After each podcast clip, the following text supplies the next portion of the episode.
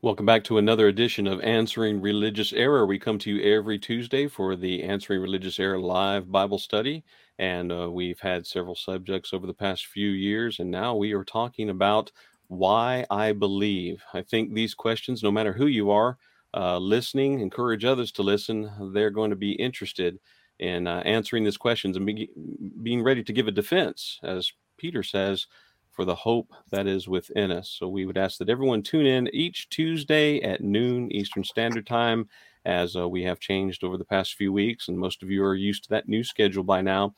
So all of answering religious error programs fall on noon, including our live Bible Q and A every Wednesday at noon Eastern Standard Time. You can come back to Facebook here or YouTube and you can be a part of that particular program. So if you have a question, go ahead and send those questions in to questions at answeringreligiouserror.com. You can also comment on facebook.com or um, youtube.com.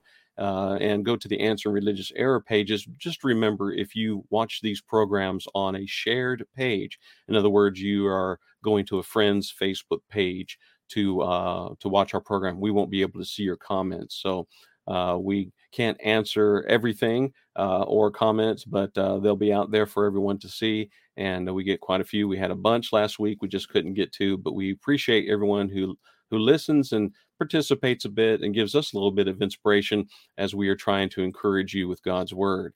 But we also encourage you to start each day with a podcast. Um, you can find our programs on Answering Religious Error at, after the original show airs. For instance, we'll finish this program, and then later this afternoon, you'll be able to listen to us on a podcast. But every day from Monday through Friday, you can tune in as early as 5 a.m. Eastern Time and listen to the Daily Answer podcast. That's our own Mark Dunagan who shares with you some inspiration from God's Word, his own life, his experiences, and uh, you can just hear a new story every single day 15, 20 minutes of your time while you get ready for work or while you're driving down the road, listen to the Daily Answer podcast.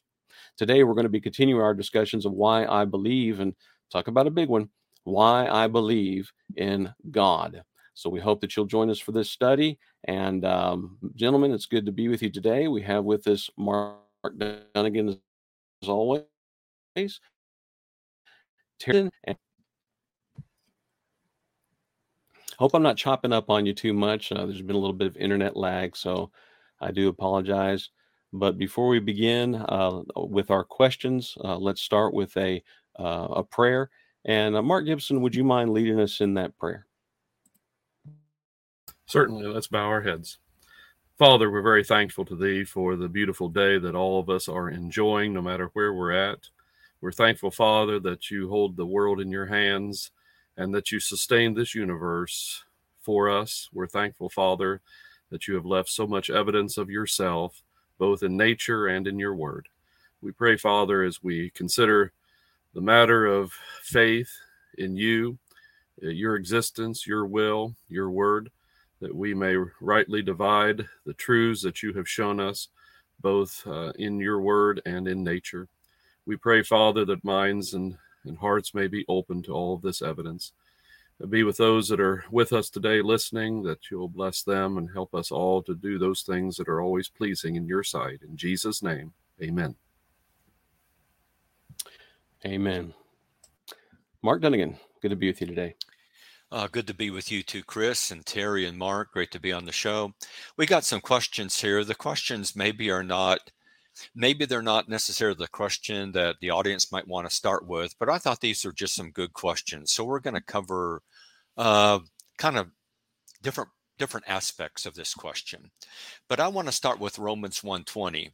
For since the creation of the world, his invisible attributes, his eternal power and divine nature have been clearly seen, being understood through what has been made. So, that they are without excuse. That seems to be the Holy Spirit's like final word on the matter. Actually, it's probably a it seems like the counterpart of Psalm 19:1. The heavens declare the glory of God. There is no actual sermon, but there it is a sermon, and every day and every night, anyone on anywhere in the planet gets the same sermon. There is a God. There is a God.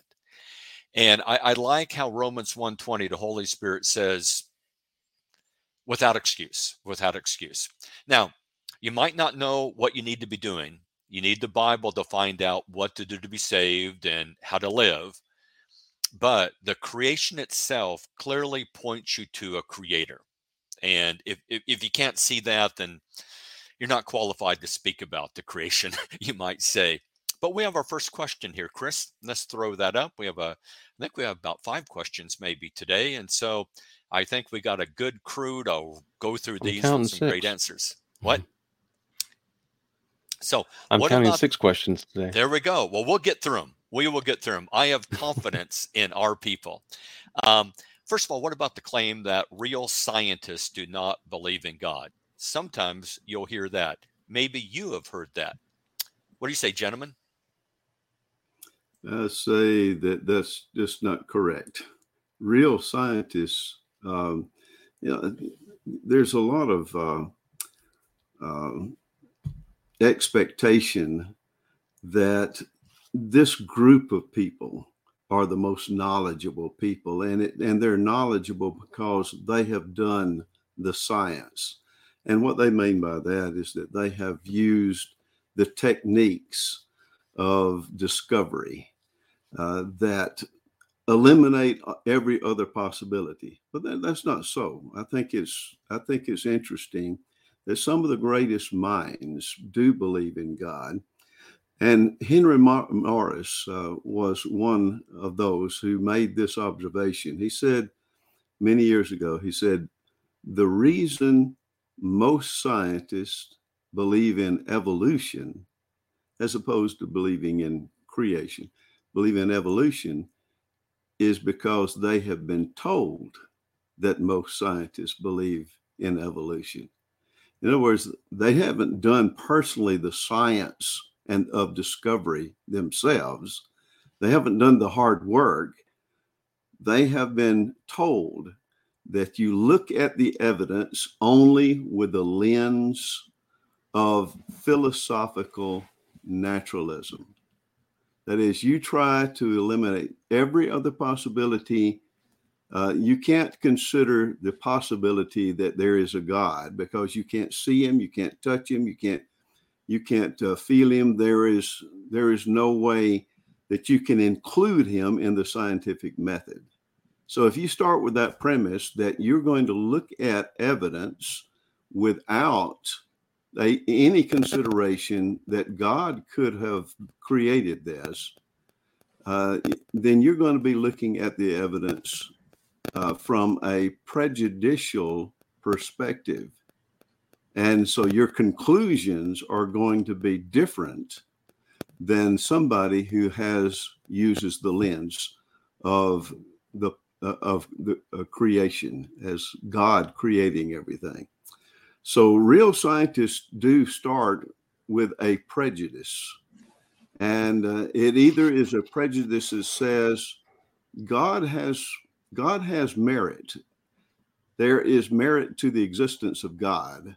And that's that merit comes to us not through uh, the scientific method that philosophical naturalists use, but through a lens that's that's inclusive of God. And so there are many scientists that allow the inclusion of God, especially when God has spoken and God has entered the human experience historically, and He has given us um, tools of knowledge that maybe not can be something you put under the microscope, but you can come through the testimony of of, of what has been declared and what has been revealed and shown.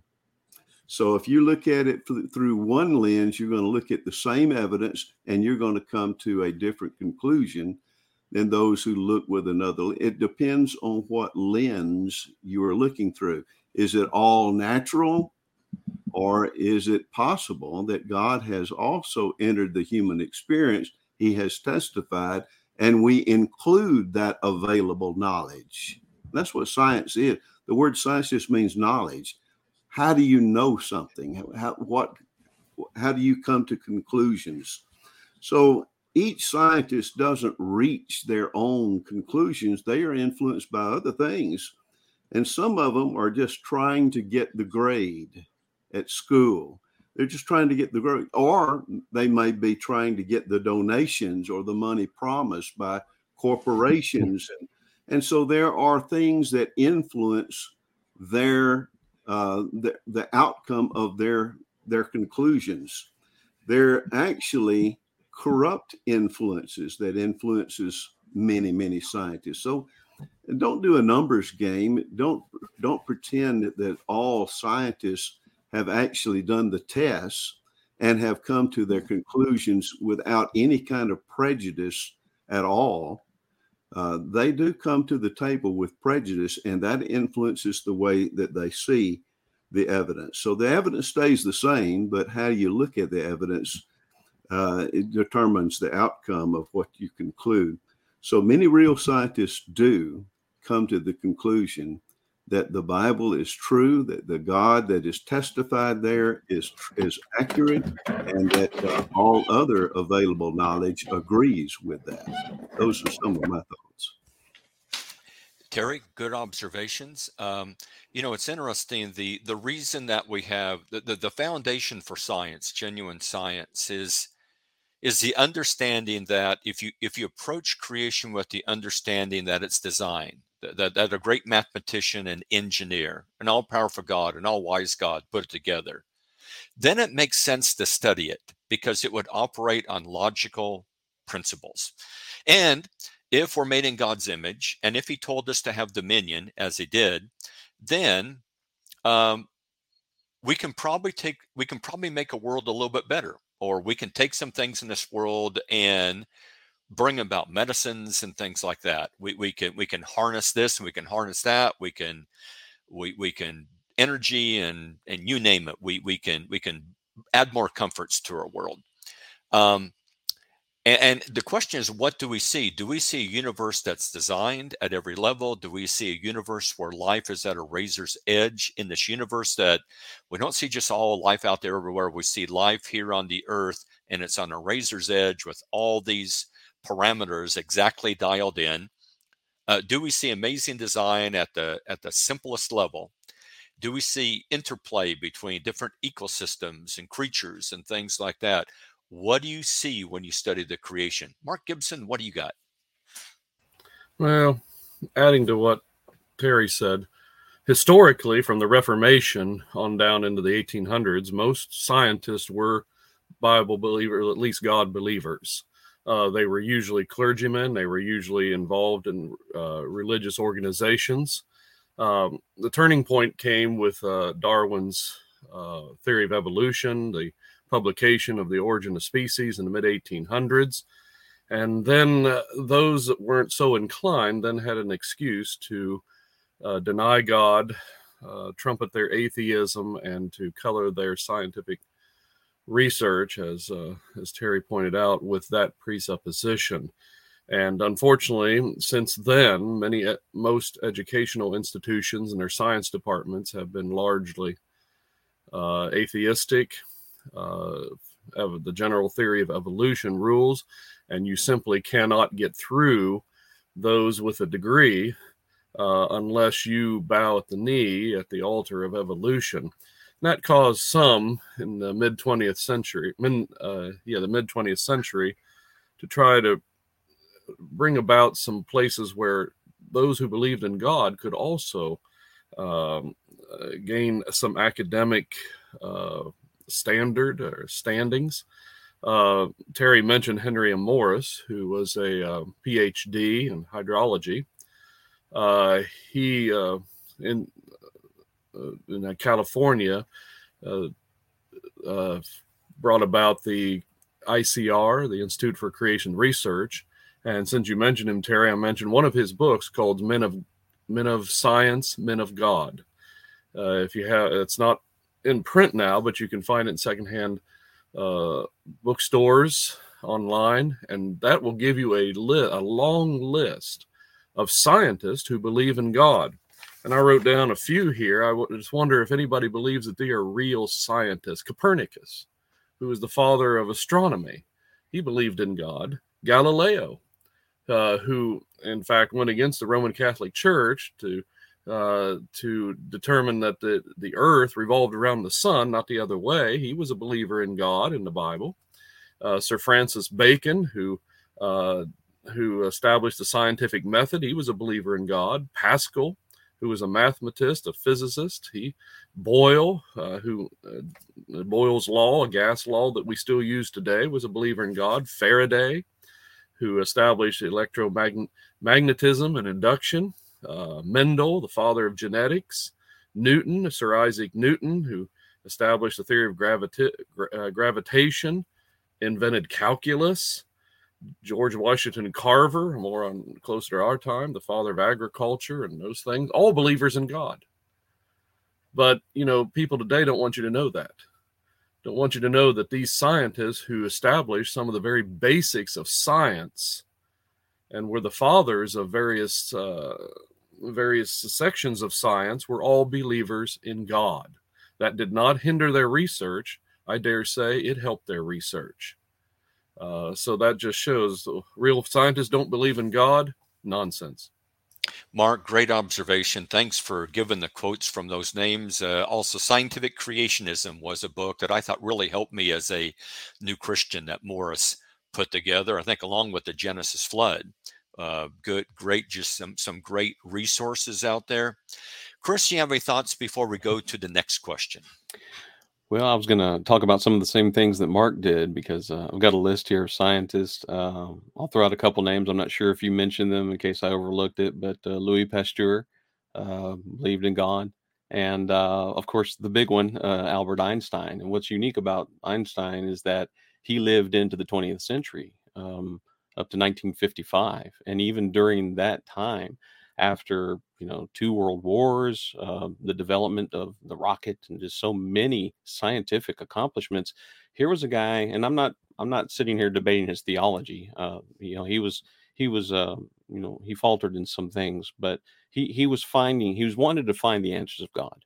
Uh, he was looking for god and what he did and he he had to quote i am not an atheist. Uh, he had to stand up and publicly proclaim that, especially to the scientific community that in the 20th century is trying to debunk anything that God has created or done. And I think that that's kind of the motivation for many scientists that call themselves, you know, factual or, or real um, that don't include faith, as we've been talking about here. But uh, this is a quote Einstein had made. He said, I want to know how God created this world. I'm not interested in this or that phenomenon in the spectrum of this or that element. I want to know, know his thought. I think a question that a lot of people ask, and he, in, in all his brilliance, uh, is still someone who's asking the questions that we're asking today. I think I'm breaking up a bit, so I'm just going to leave it at that, and then we'll uh, we'll go on. Let's get that next question in here. And this kind of goes, uh, I think this is a really good question. What are questions that even science cannot answer? And clearly on the show, we appreciate the, uh, first of all, we're all believers in true science, the facts and the way the universe actually works. Um, and so we, we're, yeah, there, there are things that are true um, in math and biology and etc. We just would say that all that points to God, all that points to a great designer and a creator, and that the author of the Bible and the creator of the universe are one and the same. And so true science and the Bible are always going to be in agreement. And so we'll I'll, I'll debate with that year right until the end of time on that one. But this is a great question from the standpoint of because when I was back in Portland, Oregon, back there, I'd see a lot of signs in people's yards, and they were kind of these politically correct signs of, uh, they were signs that were in favor of abortion. They were in signs that were in favor of uh, the homosexual movement. The, and and in on the sign they would say, "I believe in science." And it's interesting that the people that said they believe in science were the same people that would probably deny that the baby in the womb is a baby and you're going like, well, wait a minute, that's not science. I mean, you ever seen an ultrasound? Hello, come out of the dark ages on that one. But what are some things that science can't answer? Because I think we live we are surrounded by a number of people, I think, that that believe technology will save us. The Tower of Babel, I, I, I think it would be the Tower of Babel, is that we have this amazing technology. Eventually, we'll be able to come up with a cure for every disease. We'll be able to solve all our problems. We'll be able to solve all their social problems. And we'll be able to bring about a utopian world on the face of the earth. And we don't need God. We don't need God. We can save ourselves. Gentlemen, what are some questions that science can't answer? Your thoughts? Well, I'll say at the very beginning that uh, science has to know its purview, it has to know its limitations, and often it gets out of its limitations. Uh, the scientific method, observation, study has brought a lot of great things to this world, uh, both in industry, mechanics, uh, Uh, medicine, and so forth. We can be so thankful for the things that science, the scientific method, and the scientists have been able to discover and use. And, uh, and, of course, all of that is the things that God has put here for us. And they have simply been able to observe it, use it, study it, understand it. And we're thankful for that. But science cannot tell us how everything came to be because you can't go back and scientifically test origins. The matter of origins is a religious and philosophic question. And science is way out of its purview in trying to determine the origin of the universe and the origin of the earth, the origin of human life. Uh, they can study this evidence, but the thing is, they often deny the evidence that is there or ignore it. Uh, the evidence speaks to the fact that there is design, and we can see design in the universe now. But the problem is, they do not give the the right uh, reason for that design. There, the ID movement, the intelligent design movement, is an excellent uh, idea. Is the idea that there there is some intelligence, there has to be some intelligence because there is design, just as there is design in the computers that we're using and the technology that we're using to be able to do this show. Someone had to design that. There had to be intelligence behind it. That just didn't happen one day. And oh, look, see what's here No, someone understood the principles behind all this and it developed over time. And uh, so we science can know that there was a designer and can admit that, but how he did it, Hebrews 11, verse 3 says, by faith we understand that the worlds were framed by the word of God. Uh, we have to look to God's revelation as to how he did it. We can know that there is a God who did it, but how he did it he has he has to reveal that to us. Science can't tell us that, uh, and science can't even tell us the future. Meteorology can forecast, but they're often wrong. They can't tell us the future. Only God, who is not limited by time, can tell us the future. But science sometimes think they can answer all that, and they can't. Mark, great observations. I guess another one would be that science can often tell us whether something is feasible. It cannot tell us whether we should pursue it. Uh, I know right now there's a lot of discussion on artificial intelligence, and science can probably tell us, yeah, this is feasible. But there's a number of people making a warning out there like, whoa, whoa, whoa, whoa, should we open this Pandora's box? I think there's a number of people that, oh, behind the social media platforms are now saying, I'm not sure if what we created was such a good thing after all. Maybe we should have thought through this. Um, Terry Benton, what do you have, Terry? Well, uh, I think science can know this that you can't get something from nothing. If you start with nothing, you're always going to have nothing. So, how do you explain where matter came from? Well, science can't explain it because matter that we have is not eternal. It doesn't have the eternal characteristics. So, where did it come from? It had to come from some eternal source that was capable of bringing it into being. So, whatever has a beginning has to have an adequate explanation for how it began. And then what uh, they they they they they theorize that um, there was a, a great explosion of this matter, and they call that the Big Bang. But what what caused the matter to start with, and then what caused the explosion. And then they can't explain how you bring together something out of the disorder of an explosion. How do you get order out of disorders? Explosions create havoc and disorder, but they never create order. So, how did you bring together an orderly universe that works with precision and clockwork? And then, on top of that, another thing that science cannot answer is well, even if you can, even if we can grant that there was an uh, explosion and things just kind of fell into place, where did you get life out of this? I mean, the explosion is just dead matter. It creates, you know, it's a fireball, and fireballs destroy any possibility of life. Where do you get life out of all of this? Uh, we can't explain by the scientific method. Well, here's here's a demonstration. You can get life from non-life, and here's how you do it. Science ought to be able to do that, but science can't do that. Uh, the cause of life. You can theorize. You can say, well, uh, here's what, how we think it might have, but you still haven't demonstrated it. That that's a scientific answer. What caused then, even if you could theorize that you can get some life from non life, which you can't, which is not scientific, how do you get intelligence and animal instinct? Where does that come from? That's not anything visible. You certainly can't test this and uh, and show this is how you get intelligence out of non-life or out of the first formed life whatever created itself. Here's how you got intelligence to form. You can't do that. Science is very limited there. Uh, then we have this this issue of inside of each of us is a mind, a mind with intelligence, but it's more than just I can deal with facts and I can sort them out and I can I can look at uh, how things work.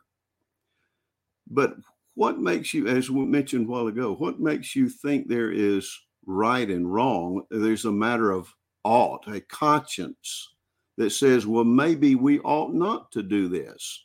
This uh, artificial intelligence that we can, maybe we can make it happen, but should we make it happen? Where's this moral sense? Where did that come from? Who, who started this moral consciousness that there is right and wrong. And I, there is this sense that I ought to, I ought and I ought not to do certain things. Where'd that come from? You can't test that in a in a tube, and you can't test that in any kind of of uh, uh, scientific method of discovery. You can't do it. There is that conscience, that spirit within each of us that says, I believe that this might be good or this might not be good. And here's the reason why I think we ought not or we ought to do certain things. A sense of right and wrong. Where did that come from? Where did the idea of uh, of God come from? Did we did we just make that up? I mean, who imagines things? Where did the imagination come from? Can we can we uh, look in some scientific method? Here's how the human imagination started, and here's how that developed.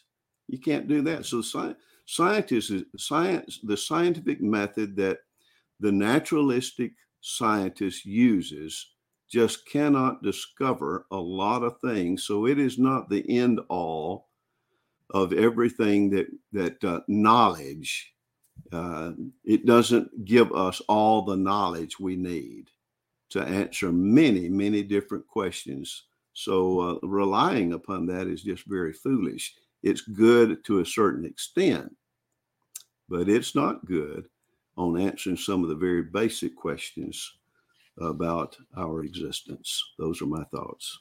Yeah, it cannot it cannot answer any questions of right and wrong it, it, it cannot help you it cannot help you put your marriage together it can't help you parent uh, it, it it it it's it it falls short when it comes to how to treat other people and relationships not only that but it cannot answer the question of how much more valuable is a man than a sheep that Jesus pointed out?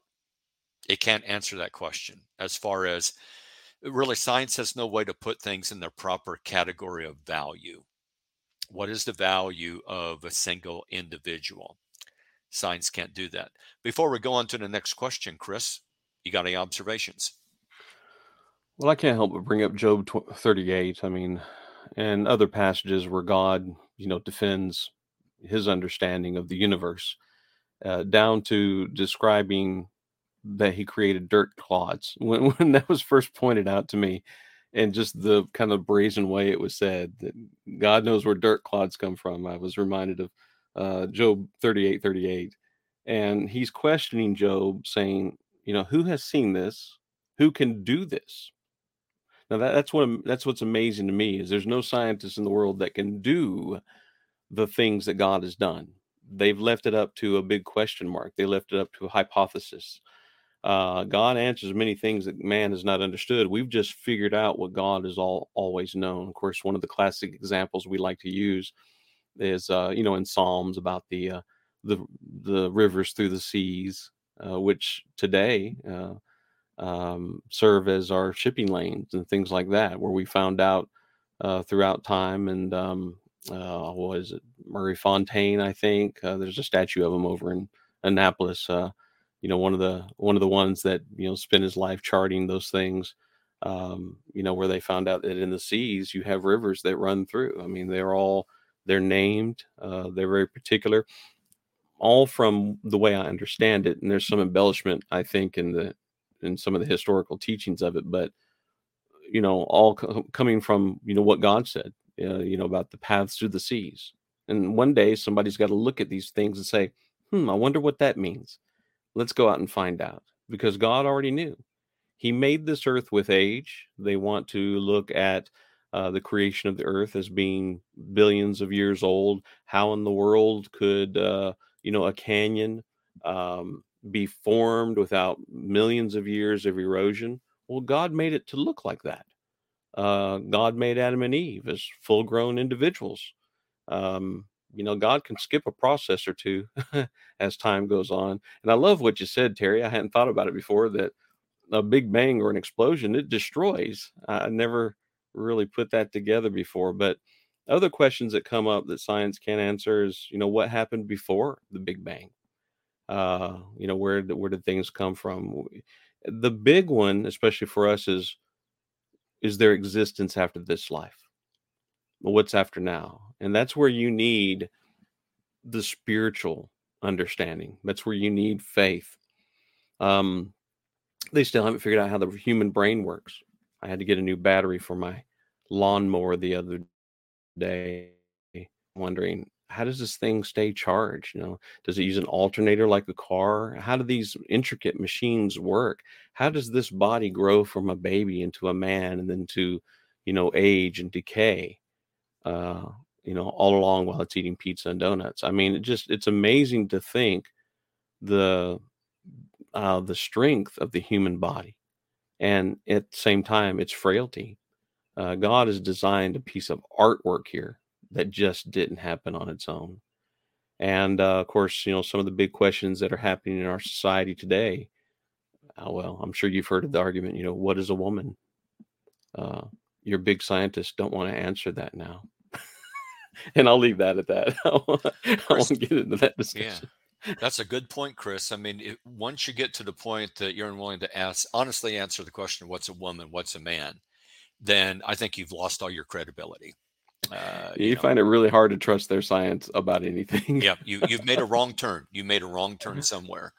Our next question is an interesting question. Uh, what a what is agnosticism, and is it a viable position that one can hold? Is it a place? Is it a good foundation? Can I camp there? Can I live my life on a foundation of agnosticism? Gentlemen, what do you got for us?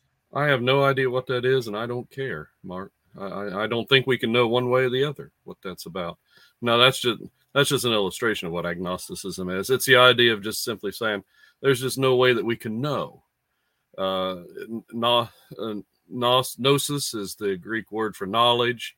You put a alpha in front of it or a in our language, and that means no knowledge or without knowledge. And so the idea is that we just can't know for sure. It's a, I've always called it simply a compromise position. You don't want to take a stand. Uh, as the title of one book on evidences, there is evidence that demands a verdict. Agnosticism says, I don't want to make that verdict. Uh, I don't think we can really know. Well, the evidence is abundant. We can know one way or the other. But the agnostic simply doesn't want to do the hard work of determining what the truth is. And you don't want to stand before God someday and say, Look, I just didn't think I knew one way or the other. And, and God say, I gave you abundant evidence uh, you could know. Uh, agnosticism is just a cleaned up version of atheism, is all it is. Uh, and the fool has said in his heart, There is no God. Mark, great comments because it does remind me that it's a very self defeating position um, and kind of contradicts itself to say that I don't know. Well, then why don't you find out? Why don't you do some more research? Why don't you? Uh, is it is it I don't know or I don't want to know? I, I think a lot of times with agnosticism is I don't want to know because if I do know, then I have to make a decision. If I do know, then I have to start changing my life. Moral implications start kicking in. And, you know, maybe I can't live with my girlfriend anymore. I mean, just things like that. I have to clean up my life. And I don't want to be cleaning up my life right now. And it reminds me of the people in the time of Jesus that says, we need another sign. Uh, if you come down from the cross now, we'll believe you. That just it seems like it that smacks of agnosticism as well, there's not enough evidence or the evidence isn't conclusive. And it's interesting, the Holy Spirit's already spoken on that real clear in Psalm 19 and Romans 120 and other places. Terry Benton, what do you got? Well, I think you took my fire away from me. I, I think that's the point is that they don't want to know. It's it's not like you know, there is no availability of knowledge. No, it's you're saying you don't know if there is, and you're not really willing to look at it. I mean, the universe is crying out and saying, This is the handiwork of God. You look at a, at a, a house, that's the handiwork of somebody. You can't just say, Well, I don't know who, how that got formed. Uh, and I don't I don't think anybody can know. No, Somebody knows, and somebody can tell you information that will help you to know how that house was formed. There is information available to let you know how this universe was formed. Uh, not only is there the implication of handiwork, but there is testimony from the one who did the handiwork. And, uh, and you just can't just take the Bible and, and just dismiss it and say, I, I don't know if the Bible was testimony from God or not. Now, Peter made the statement in, in Second Peter. He says, We have the prophetic word made more sure. Now, here's the surety of the prophetic word. And he says it's made more sure because here we've seen the fulfillment of it. All right, so you got testimony ahead of time, and then you find it fulfilled the surety of, that it was from God. And here's an agnostic. So, well, I, I don't know. I don't know if that's uh, if we can count that as testimony from God. You don't know because you don't want to know. Because looking at the evidence is proof that God has testified, as was mentioned just a moment ago.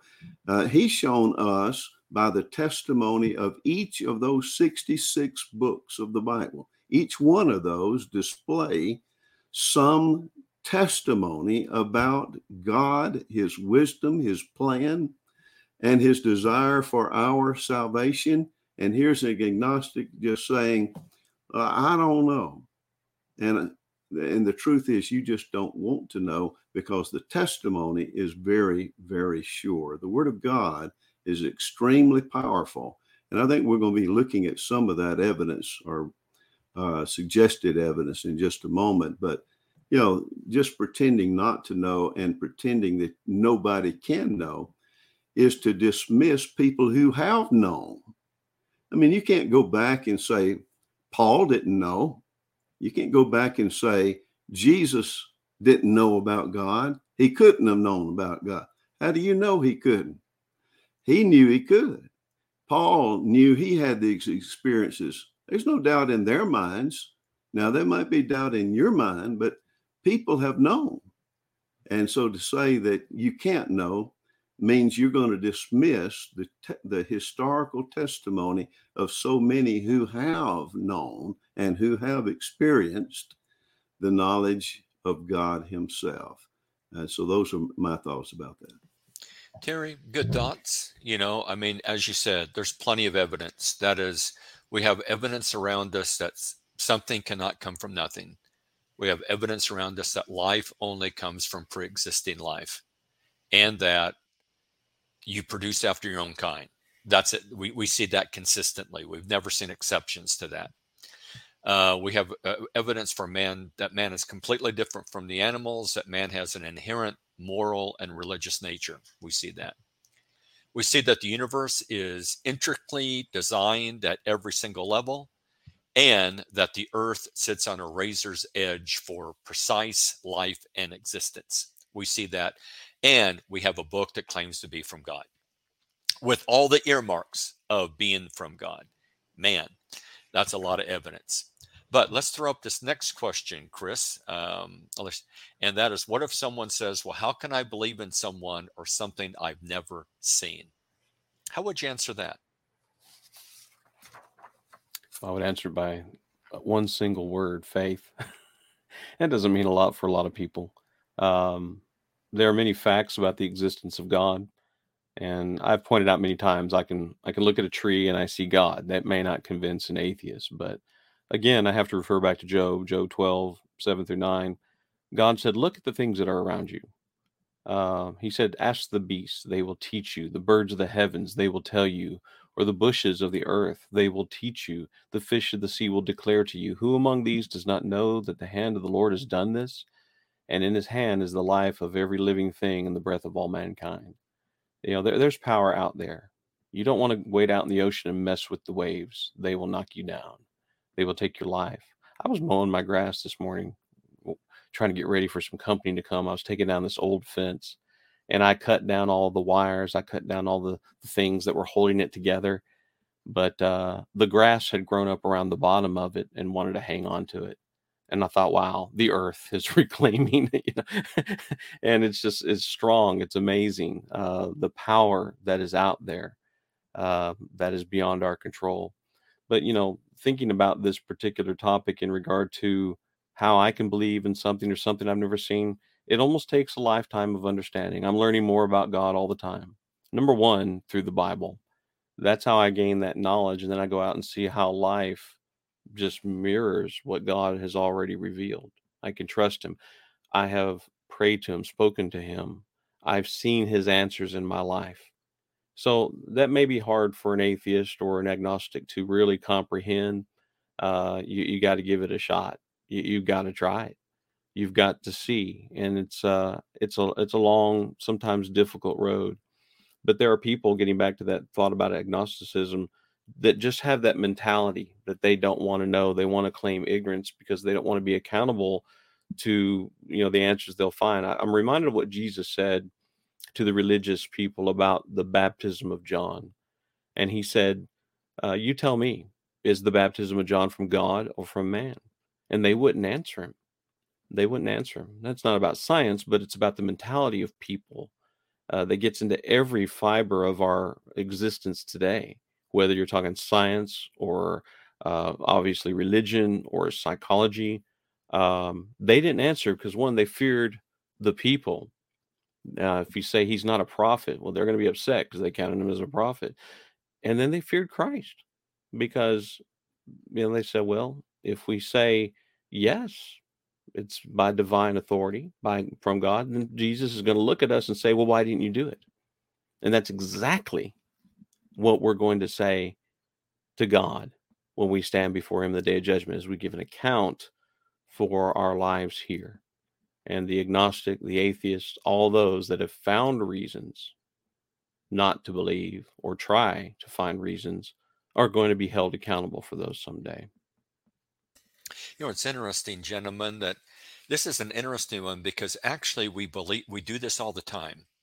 Uh, we we believe in historical characters even though we've never seen them. We might have seen a picture of them or what is supposedly a, a artist's rendition of them. But we believe all sorts of events of history. We believe in the existence of all sorts of people that lived before us. Not only that, but if you've never ventured much out in the world, you believe in all sorts of places that you've never seen personally. You believe in on the basis of basis of testimony, eyewitness testimony. And it's just interesting is you have a lot of faith already in things that you cannot prove 100% beyond the shadow of a doubt. You already have faith in things like that, just in this world. There's a lot of evidence for God's existence. Gentlemen, you got some other comments on this before we move to that to our next question. Yeah, I, I would say, have you ever seen your spirit or your mind? If you haven't, do you still believe for good reason that you have a mind and spirit? I think we'd all say, I don't have to see everything to know it's there and to know that it's working. The air that I breathe, I, have never seen the air. I don't know what, I've never seen oxygen. Do well, if you've never seen it, do you believe in oxygen anyway? Because all you've got is somebody testifying that there is such a thing as oxygen, and you're just assuming that's what it is just because you're breathing in and out. Uh, I think it's I, I, think we could keep on looking at things like that. Gas, it. Uh, uh, I've not seen gas. Maybe I can see some effects of it, but I don't see gas. I, but I believe it exists because I've seen the effects of it. Same thing with God. I don't. I don't have to see God to know the effects. To see the effects is to see the reality behind the effects. Just like oxygen, just like gas, those are things we don't have to see, but seeing the effects is enough. You breathe air because God gave you the power to suck it in and breathe it out. You have that power because of the effects of God Himself. God, you wouldn't be here would it uh, with and we pointed out earlier there's no good explanation except god for why you're here to start with and how you have these certain abilities to breathe and and think and have conscience and conscience i've never seen my conscience but i believe i have one uh, but why because it's always bothered me when i did wrong and it's always uh, given me a sense of satisfaction when i've done something good and right so uh, i don't have to see everything to uh, to know it's there thinking. Why are we even thinking? I've never saw a thought, uh, but I believe that we have a mind to think with, and uh, it's there not because some chemicals just came together accidentally a long time ago. Such chemicals as we've never seen produce such things before, and yet we look at our body and uh, Psalm 139 says, We are wonderfully made. I know, and that my soul knows very well. We're talking about the existence of a well put together plan, uh, a design. And so I don't have to believe or know the designer exists in order to know, hey, this was designed by someone and uh, and the, in the case of the universe and our human body and our mind and our soul and the air that we breathe to make it keep going and the food that we eat and the ability to reproduce and those kinds of things those are because somebody designed us i don't have to see him to see the effects. And uh, to to see the effects is to know the reality of something that I don't have to see yet. And I also hear, hear his testimony. He says, One day you will see me. You'll see me as I am, and you'll see me with a an immortal body. You know, those are testimonies from somebody. Somebody gave those testimonies. Who was it? Well, it was somebody that was capable of testifying of those future things. Well, that'd be God. God has testified, so I don't have to see him now to listen to his testimony and know his promises have always come true, and I'll see him as he is in the future. Those are my thoughts. Terry, it reminds me of uh, your comments. Remind me of a statement I once heard about, you know, why don't you believe in evolution? Somebody says, well, I don't have that much faith because, you know, the evolutionist believes in something he hasn't seen. Mark, remember that in John chapter 20, after Thomas heard the other apostles say that we had seen the Lord, he said, Unless I see, unless I see. Well, Jesus gave him the ability to see him in person. And he told him, Thomas, because you have seen me, you have believed. Blessed are those who have not seen and yet have believed. Jesus believed, Jesus, I said, rather said that we could believe in something we haven't seen. Absolutely. Let's go on to that final question that we have for today's show. If someone asked you why you believe in God, what five reasons would you give them? Already, we've we've mentioned different things, um, and and I guess some of the things that we've already mentioned of that life can only come from pre-existing life, and the ultimate pre-existing life is God. Spiritual values can only come from that which is spiritual moral values can only arise from that which is moral. Amazing design and complexity and order can only come from, you know, a great designer, a great mathematician, a great engineer. Um, and so we've already kind of dealt with a little bit of that. One of the things I've been thinking about recently is what is the alternative? You turn your back on God, you abandon God. What do you have? Well, you really have nothing. You've opted for nothingness because what you're saying is, okay, I'm, I'm going to turn my back on God, and now here's what I have I have no value. I'm just a speck in a vast universe that's finite, that's fallible, that's limited. I'm going to die. I have no existence after that. There is no right or wrong. There is no justice. There is no meaning. There is no purpose. There is no fulfillment. That's what I have left. And not only that, but it just, I know, the, the existence of God answers everything around you. It gives a great answer for your existence, you know, why you say, hey, you shouldn't do that. Where'd that come from? Okay, comes from the fact you're made in God's image. It answers all those things and why things work and where did things come from. But man, you abandon God and you've got nothing. You've really got nothing. Those would be one of the things I'd have my audience think about on this particular program today. But, gentlemen, what else do you have as we kind of deal with this final question and round out our show for today? I would give my five, my five things, and I think they intersect with what you've said too, is that the heavens declare the glory of God. Number one, Psalm 19, uh, that was proof positive to David, and it was pro- proof positive to Job, as was mentioned earlier. It was proof to Paul, and so that man is without excuse. All right, so the heavens itself, the universe itself. Second, the law of the Lord is testimony from God. The law of the Lord is not some abstract thing that just came into existence without some mind behind it. Well, that's testimony from the Lord. You have the Bible, and it's not just a rule book, it's not just some rules that came out of nowhere. It came from a mind superior to man's.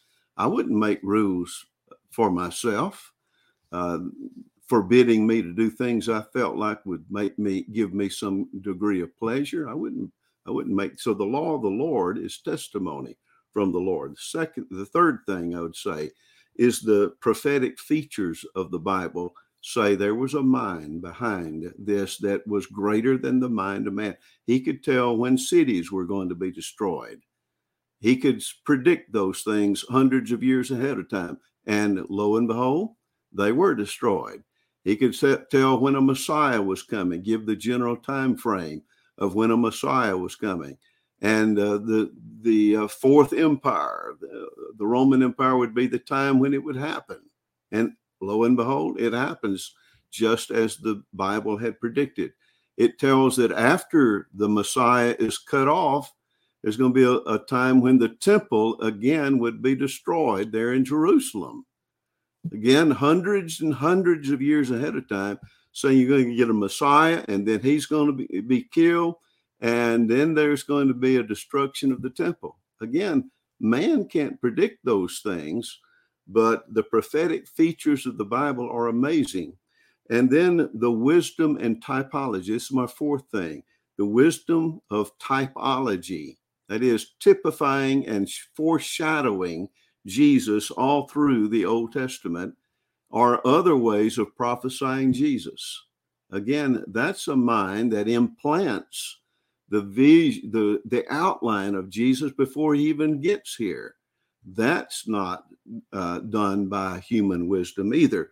That's the mind of God. And my fifth thing is the witness of Jesus himself, him coming in the flesh, men seeing him, being able to touch him, and to see him raised from the dead.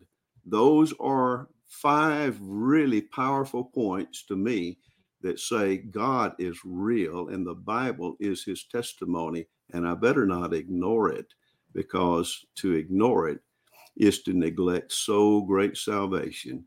And how would we escape if we neglect it? Those are my thoughts. What you got, Mark? Well, I'll just um, I'll just give over to Terry that he pretty much summed it up. I can't really add too much to that. I sort of center it in Jesus. He mentioned Christ, and I sort of center it all in Him that He is the beginning and the end. He he goes all the way back to creation as the Creator. He is the fulfillment of prophecy. He is the He is God in the flesh. He was resurrected from the dead, and He will be the judge at the end. So Jesus is sort of the center of all of that evidence. And without him, uh, without him, there is no reason to believe in God. He is God, and he came to show us God. Great comments, gentlemen. Uh, Chris, uh, I think we had a had some questions, had some good questions, had a great yeah. panel on today's show. Yeah. Appreciate the men being available and our audience out there. So I will hand it back to you as we as we continue this series every Tuesday at noon Eastern Time on why I believe. Excellent, excellent. And certainly, uh, I mentioned earlier mowing my grass this morning, and I was thinking about these questions, just being out there and the amazing creation of God, and and I have so much faith in in the Creator, as these men have already pointed out. But I, I'm also reminded, I'm going to kind of look at it from the flip side too, that um, I don't really trust man's views about things. Um, you know, God's never let me down. Man has. Uh, and I'm a man and I've let people down, but uh, man's views are always changing and they're not usually for the better. There are a lot of positive things we have going on in our world today, but there are a lot of negative things because of the ideas and philosophies of men that take God out of the equation. And I think that's proof in and of itself to shows that without God, things will fall apart. And um, and I've never seen more evidence of it in my lifetime, anyway, than I see now. Um, men are sinful and they come up with evolution and it's a guesswork. It doesn't make any sense. They try to make funny looking puzzle pieces fit together. And you got moral issues there, moral issues. There's no creature on earth that's required of the morality that we are. And even the sinner understands that. Uh, the worst of the heathen doesn't want to be lied to. He doesn't want somebody stealing from him. He doesn't want somebody taking his life. Everyone has some type of moral center, whether they're willing to practice that toward others or not. God gives us that balance. And the Bible itself, it's a proven revelation. It all connects. It gives us hope in a future. Uh, what in science does, what in man's philosophy does. Its words bless us along the way. I always like to see that, or at least say that God blesses us until one day we get the big reward. and uh, there are many rewards along the way. And then finally, only a divine being could possibly give us this wonderful plan of salvation. Man couldn't have come up with it. Man wouldn't come up with it because what men typically do is they come up with a plan. Um, and, and I'll just quote Romans chapter 1, verse 25. They exchanged the truth of God for a lie and worshiped and served what has been created instead of the Creator who is praised forever. Amen. If man came up with a plan, it would have involved spaceships. Say that jokingly, of course. But really, any doctrine that man comes up with usually involves pleasing man and making God like man. And, and that's where you run into a problem with all of these things that leave out the one true God. Every every idol, every um, you know uh, old mythological god, they all um, even in today's entertainment society are portrayed with the frailties of man and our god is not. Anyway it's been great being with you all today. Looking forward to our next study and looking forward to some of you tomorrow on the q and a. And so I uh, hope everyone will tune in for that. Thanks to everyone who was a part of our conversation today. And uh, we've had some good comments, and we appreciate that. So, tomorrow, as I said, we are going to encourage you to uh, tune in to the live Bible Q&A. That's every Wednesday at noon Eastern Time. If you have a question for that program, go ahead and send it in to questions at answeringreligiouserror.com. Just send them an email. And then don't forget, you can listen to this program again in a podcast form uh, at some point this afternoon. And then, of course, remember to tune in every day to uh, Mark Dunagan's Daily Answer podcast, and you'll be encouraged with words from God's Word. We look forward to seeing you next week. And if we can answer any questions for you or help you in any way to come to a better understanding of God's Word, maybe in the areas that you're in, reach out to us We'd love to introduce you to Christians uh, wherever you might be. Um, they're all over and they're seeking God. They're good people, and we'd love for you to, to know them. Thank you for listening, and we'll see you next time on Answering Religious Error.